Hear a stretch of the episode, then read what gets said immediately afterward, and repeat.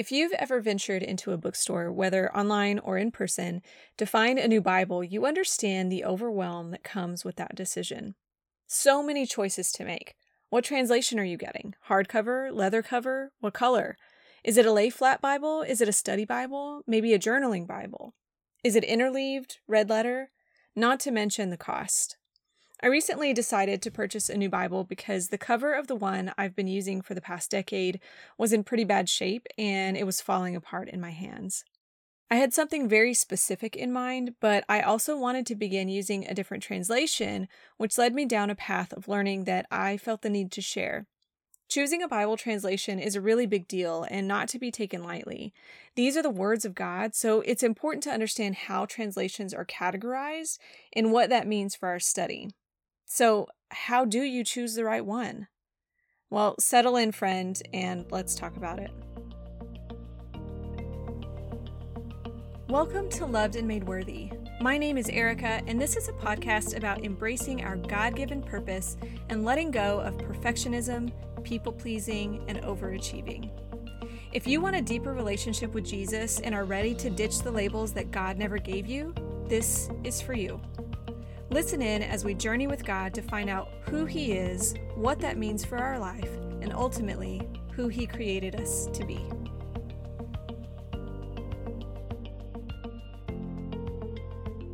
What Bible translation do you read now? Why are you reading that one?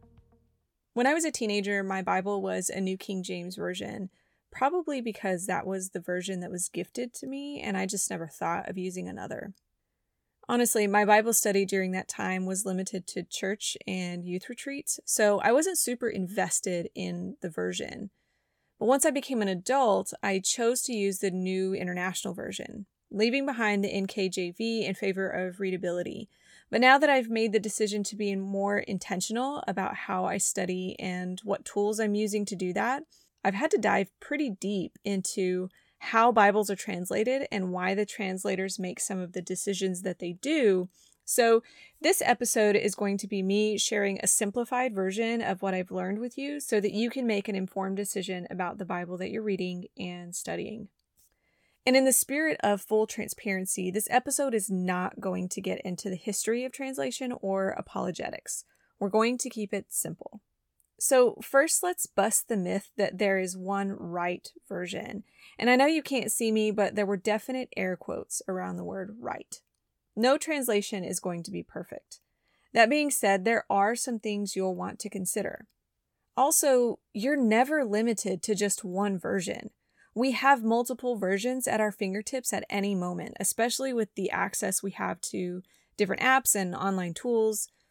Now, I get the need to find the right Bible, again with the air quotes, because a nice one isn't exactly cheap. You want to make sure you're getting one that you'll use, that will last, that you like. So let's get into it. Bible translations exist on a sort of spectrum, but are generally categorized into three types.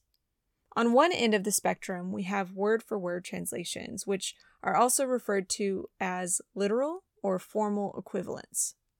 These translations prioritize taking the original Greek or Hebrew word and finding the English equivalent for it.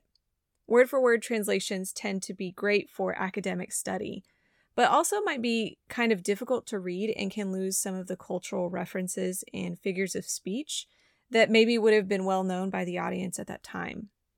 Some of the more popular word for word translations include the American Standard Version and English Standard Version, both King James and New King James, and the American Standard Bible. Then, toward the center of the spectrum, we have the thought for thought translations. These are also referred to as functional or dynamic equivalents. Thought for thought translations emphasize translating the author's thoughts while still respecting the integrity of the text. So they're taking thoughts and translating them instead of taking word by word.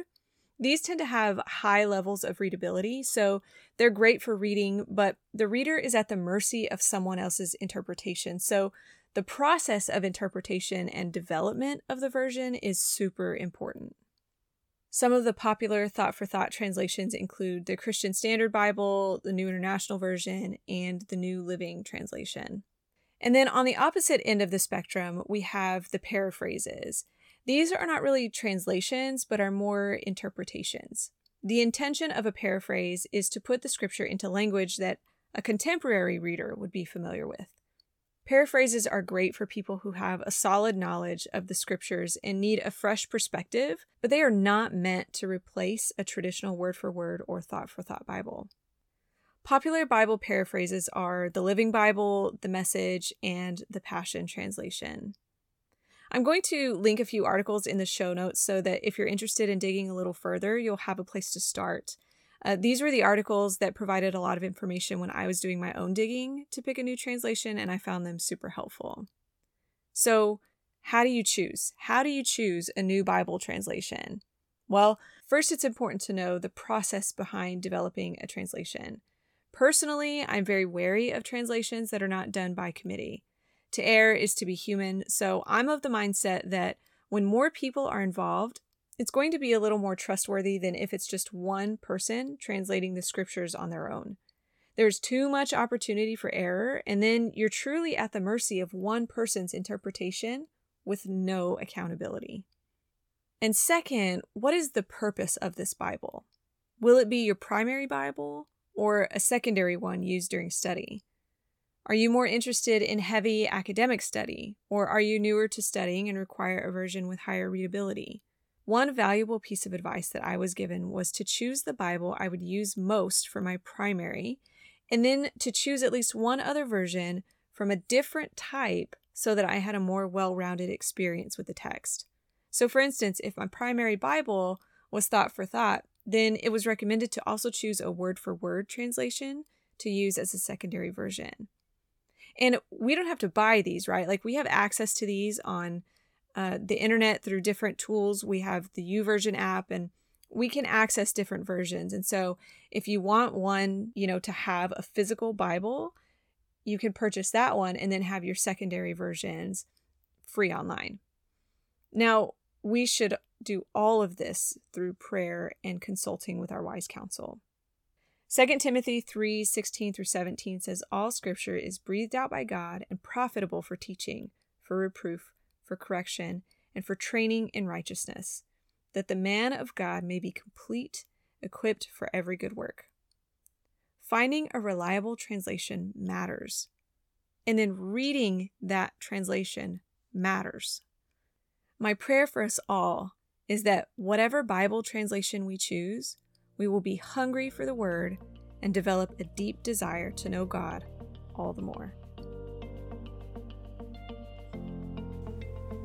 I hope today's episode blessed your spiritual walk and brought you just a little bit closer to Jesus. If you enjoyed listening, please consider subscribing and leaving a review. I love to hear how God is using this in your life. And if you'd like to connect, be sure to join the Loved and Made Worthy Facebook group. I would love to see you there. Now, as we go our separate ways, I just want to remind you of three things you are seen, you are loved, and you are made worthy in Jesus. I'll see you next time.